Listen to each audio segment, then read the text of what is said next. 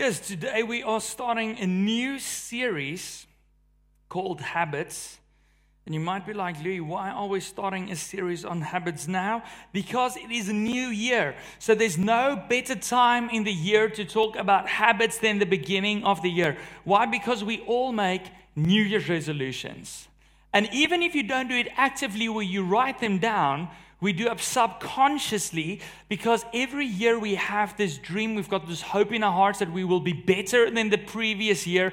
It's a new decade, so we hope that this decade is going to be better than the previous decade. It is just the way we work as human beings. And it's great that we make New Year's resolutions because it shows that we want to change, right? But here's the sad part. Research shows that 80% of New Year's resolutions have already failed by Valentine's Day, by February.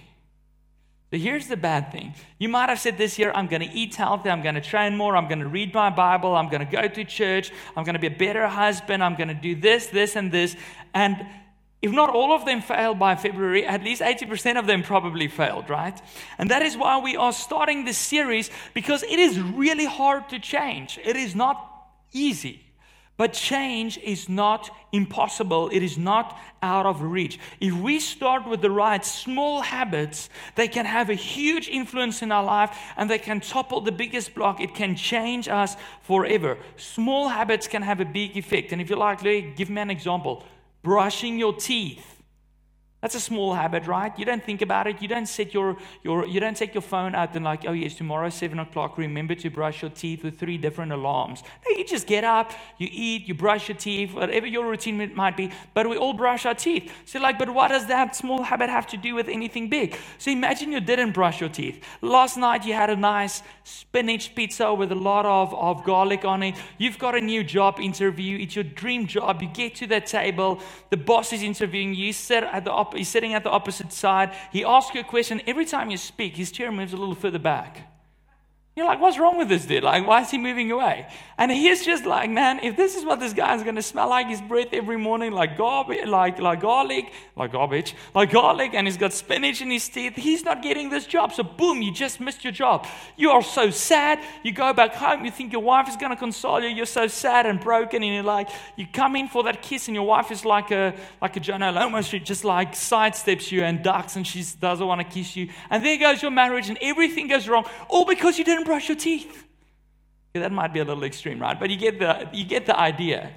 And I've spoken about this before, where research says something like making your bed every day can actually increase your productivity because it's a habit, it's a discipline that your body that puts you in the right mood for the rest of your day. This is not just me saying this is what research is showing us. So a small habit can have a huge effect. Just like the video you saw, it starts with a small domino and finally the big one falls over. But there's a, there's a different problem. Not only is it hard to change, but there's a second problem that I think a mistake that we make when we decide what habits we should start. And that is the fact that we decide what we want to do before we consider who we want to be. We decide what we want to do before we consider who we want to be. If you're likely, what does that have to do with habits? Imagine a rugby player decided that he's gonna he wants to improve his rugby. So this year he's just gonna start a habit of tennis. Imagine like backline that pass that ball and he just slaps it with the right hand right across the net. It's not going to work, right? He has to start the habits in his life that will make him a better rugby player. A tennis player has to start the habits that will make um, that person a better tennis player. With every form of, of um, any form of sport, you have to do the right habits that will improve that skill. And sometimes it's not even obvious, right? It, it might be something completely random, but we have to start the right habits that will take us to where we want to be. So, today, our first topic of this series is who before what. We have to decide who we want to be before we decide what we want to do. And um, we're going to read for, for the next couple of weeks from um, the book of Daniel. That's not the only passages we're going to look at, but we're going to read a lot from Daniel because in Daniel, we read about a man who implemented such good habits in his life, little things.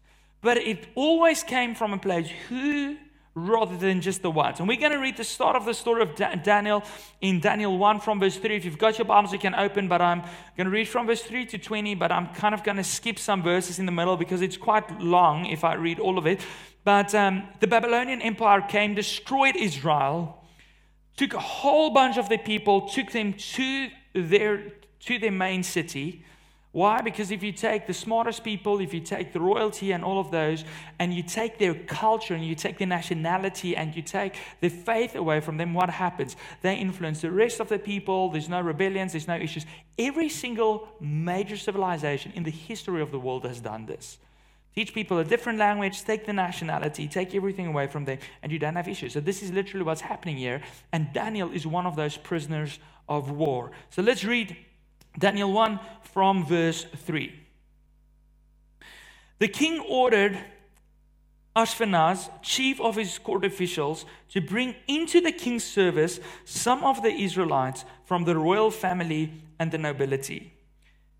Young men without any physical defect, handsome, showing aptitude for every kind of learning, well informed, quick to understand, and qualified to serve in the king's palace. He picks up picks up the, the cream of the crop. He was to teach them the language and the literature of the Babylonians. And then the king assigned to them a daily amount of food and wine from the king's table. They were to be trained for three years, and after that, they were to enter the king's service. Now, a little later, he just offered them food. In verse 8, Daniel resolved not to defile himself with the royal food and wine, and he asked the chief official for permission not to defile himself this way. So, by the way, next verses, the, the official is then like, okay, if you don't want to eat it, that's fine. But if you show up to the king and you're malnourished and you're tiny and thin and you've got five extra um, ploya because you didn't eat and like all the skin is just like sagging, the king is going to kill me. So Daniel makes a plan, and in verse 12, he gives the, the man this answer. He says, Test your servants for 10 days. Give us nothing but vegetables to eat and water to drink, and then compare our appearance with that of the young men who eat the royal food, and treat your servants in accordance with what you see. So if we look bad, you can just like throw us out, kill us. If we look good, then yeah. And then in verse 14, so he agreed to this and tested them for 10 days. And at the end of the 10 days, they looked healthier and better nourished than any of the young men who ate the royal food. So now later they have to bring, so there's three years of training. Now they have to appear before the king. The king talked with these men, and he found none of them equal to Daniel, Hananiah, Mishael, and Azariah. So they entered the king's service, and in every matter of wisdom and understanding about which the king questioned them, hear this, he found them ten times better than all the magicians and enchanters, all his advisors in his whole kingdom. That's what we're going to read. If you were wondering today, our first habit is you have to become a vegetarian. Not really. I, will, I, will, I, I need a piece of meat, man. I can't just eat veggies. I will die. I love my veggies, don't get me wrong, but I need something else. This is not a story about the simple habit that Daniel started, and you will see as we progress. But what happens here is that the king picks young men that has clearly distinguished themselves from everyone else. So even when you read, when he says, like, these are the characteristics of these young men, they already look different. So they already clearly are wise people who started the right kind of habits that set them on a track of success in their life. But now they have to be, to be trained further. They are schooled by the Babylonians. They are giving all the benefits you can dream of. Now imagine this for a moment, okay? Daniel is a prisoner of war. If you've ever seen any of the videos, any of the documentaries about refugees across the world, most of them live in horrible situations. Daniel was not a refugee, he's a prisoner of war. Okay, so he probably got the worst of the worst, had horrible food to eat, lived in a tiny little place, the roof was leaking all the time, there was cockroaches and mosquitoes and flies all the time. It was horrible. And now the king comes and he offers them all these beautiful, sweet things. Most people would grab onto him just like this. Imagine you had to eat moldy bread every day, and suddenly the king is like, Here's my table. You can eat anything from this. Most of us, if we had an opportunity like that, would grab onto it with both, both hands. The food seemed good, but here's the lesson not all things that looks good are good for you. Not all things in life that looks good are actually good for you. Then the problem is we don't always see the effect of the little habits we start, the choices we make immediately. So we look at the food, we decide this looks good, I'm going to eat it, and I don't always realize what big domino will topple over at the end of the day. The problem is that we do things we don't see the immediate effects. So, for example, you do something that's not good. You get home, you're tired, you got a new PlayStation, you decide every evening you're going to play PlayStation. Your wife is cooking dinner, you're on the PlayStation, like killing every enemy you see. You're having a blast of a time. You get up, she gives you a bit of a look, but it, you know, it's nothing too bad. You go to table, you eat. So, there's no immediate consequence. So, tomorrow you play again.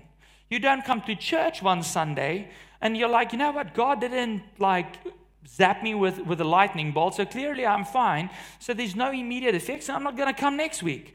You get a box of chocolates. You just decided with a New Year's resolution you're going to cut out sugar. You get a box of chocolates. You eat it. Guess what? You didn't pick up five kilos. So, like, small decisions, you start to believe a lie. You wrongly conclude that small bad decisions don't matter much. You believe that the food doesn't really matter much. It's a small decision. The same thing for good things in our life. You go to the gym. You go for the first day, you feel a little sore. You're like, okay, this clearly has some good effects. You go the next day, the next day. After the first week, you're not sore anymore. You didn't, you don't look like Arnold Schwarzenegger. So you're like, clearly this doesn't work because it takes quite a time for it to kick in. So you stop going to the gym. You start eating healthy. After two weeks, you didn't lose your five kilograms, so you stop eating healthy. You go to church, and after five weeks, you don't feel closer to God, so you decide, you wrongly conclude that small good decisions also do not matter much. So the problem is that in life, we often fall for this wrong belief that the small decisions we make, the little habits we implement, the food that we're going to take from the king's table won't really matter. But here's the thing about life life is the sum total of all our small decisions. Life is the sum total of every decision you make every single day.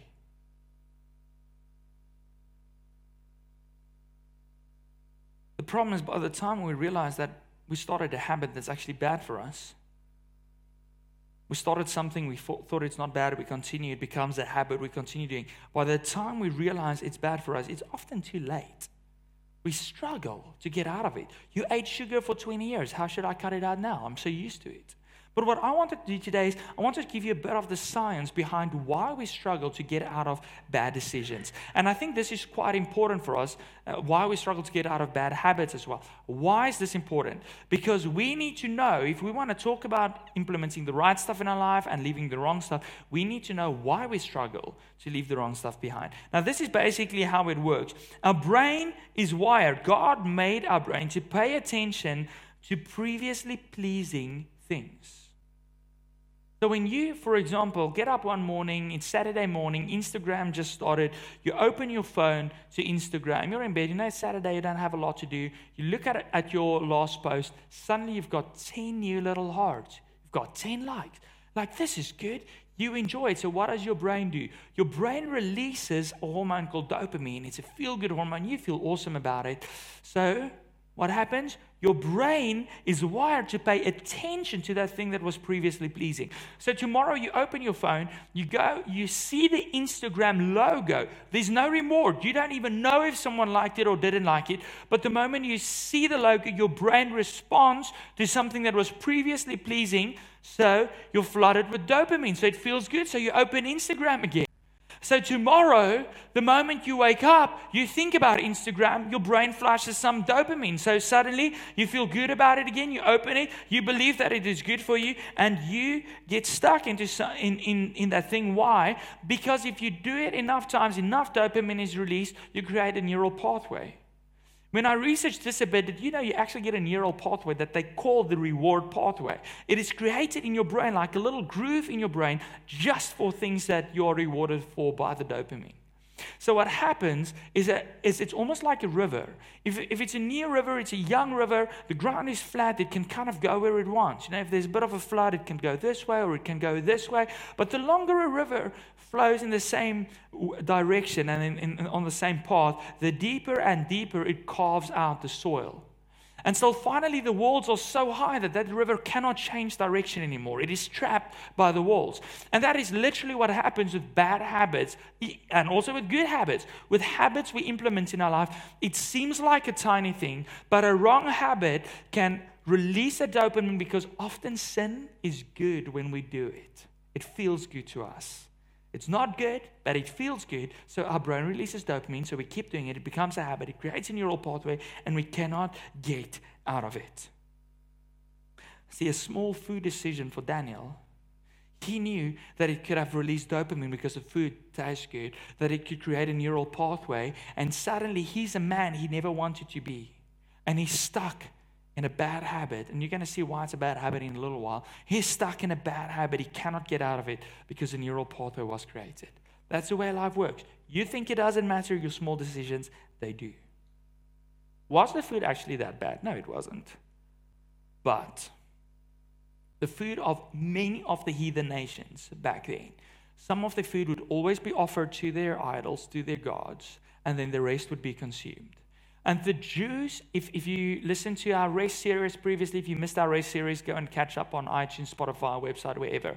But we spoke about how God separated the, the Israelites from everyone else on earth because they had to be a perfect people ready to bring Jesus, the perfect vehicles to bring Jesus into this world. So they had a bunch of rules. And one of those rules were that they couldn't eat food that was sacrificed to an idol. So, was it that bad? No. There wasn't too much fat. Was it necessarily pork that they weren't allowed to eat? No. But the problem was Daniel decided who he wanted to be, and therefore he decided that he's not going to eat the food because if he wants to be a man of God in a world that is broken, in a country that doesn't worship God, and he wanted to stand out as a man of God, he wanted to look differently, then he couldn't eat the meat that was sacrificed to another God. So, this was not a diet decision. Okay, if you grew up in, in some churches where they did the Daniel fast every year, this is where we get it from. But this was not actually Daniel fast. He didn't fast. That's where we get the idea from. But this was not a decision about fasting. This was not a decision about eating this kind of food because you will be stronger after it or something. This was a decision about who he wanted to be. And because of that, he made a decision about what he's going to do. So, what I want to say to you today is with these New Year's resolutions in your mind, before you try to figure out what you should do, what habits you should start, what habits you should try to break, first we need to figure out who we want to be. Otherwise, we fall for this lie that we can do something small and it doesn't matter. But it's interesting that every choice we make becomes a habit at some point of time. Habit means it's automatic. That neural pathway, can you imagine when you started, can you remember when you started driving a car and you had to let go of the clutch? Like the car shakes and you almost smash your head against the wheel and your dad like gives you a smack behind the head and he's like, let it go slow. Now you just get in the car, turn the key, like, whoop, you, you let go of the clutch. You don't even think about it. It's a neural pathway, it's automatic. Your brain just sends that signal quickly. So every choice becomes a habit, a habit becomes automatic. And finally, this is the problem with habits. They're not only habits, they tend to shape our identity. You can call it the, the identity habit loop. So this is what the devil likes to do. Whenever we fail, the favorite thing the devil likes to do is to tell us that we are a failure. So when we incorporate a wrong habit into our life, when we do sin, he tells us that I am that sin. So maybe at some point of time, you got home, you decided a glass of wine after work before you go to bed is a good thing. And you had your glass of wine, it was good, it became a habit. But then later on, it became, you started to drink a little too much. It became a bad habit. You started getting drunk.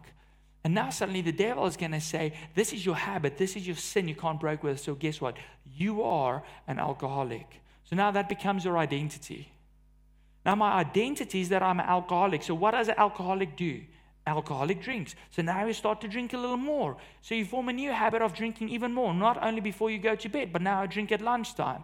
So now before because you drink at lunchtime, you start a new habit. Guess what the devil tells you? It reinforces this habit, your identity of alcoholic. So now you drink more. So do you see the loop? A, a habit becomes an identity, creates another habit that reinforces that identity. So, unhealthy identity leads to unwise habits, and healthy identity leads to wise habits. The same thing if I know who I am in God, I will start a habit that supports that. I will read my Bible every day, I will pray. So, now what's my identity? I'm a child of God, I'm faithful in the little things. So, this get, my identity gets reinforced. So, I start a habit, I start going to church. This habit reinforces my identity. So, it is a habit identity loop. You see, Daniel started with the end in mind. When we read the story, it's so easy to look at all the little habits, and Daniel started quite a bit of them, to, to look at all the habits that he started. But Daniel didn't just go into the new year and he's like, I'm going to eat like a vegetarian this year. Daniel started with the big block. He started with the end in mind, and he said, Who do I want to be? In a city where it's chaos, where there's murder and rape and a lot of money, and people do all kinds of crazy stuff, and no one believes in God, and people are prisoners, and the cultures are taken away from them. In all of this craziness that we often experience in our country as well, right? A lot, a lot of craziness going around us. It doesn't look like it's a Christian country. It's like in this craziness, my identity is not rooted in my education, my identity is not rooted in the palace, my identity is not rooted in the the food I eat, my identity is rooted in the living God.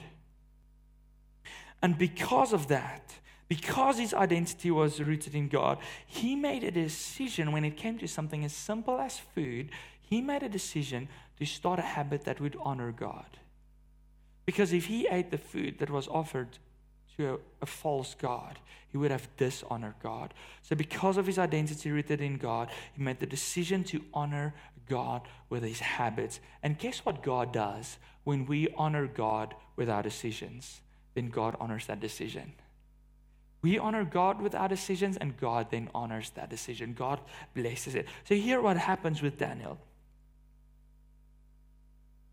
Daniel in verse 15, after he said, Test us for, for 10 days. We're going to eat veggies, we're going to eat, and we're going to drink water. That's it. And then test us.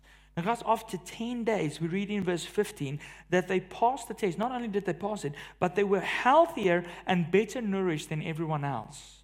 I do not believe they were healthier and better nourished because they only had broccoli.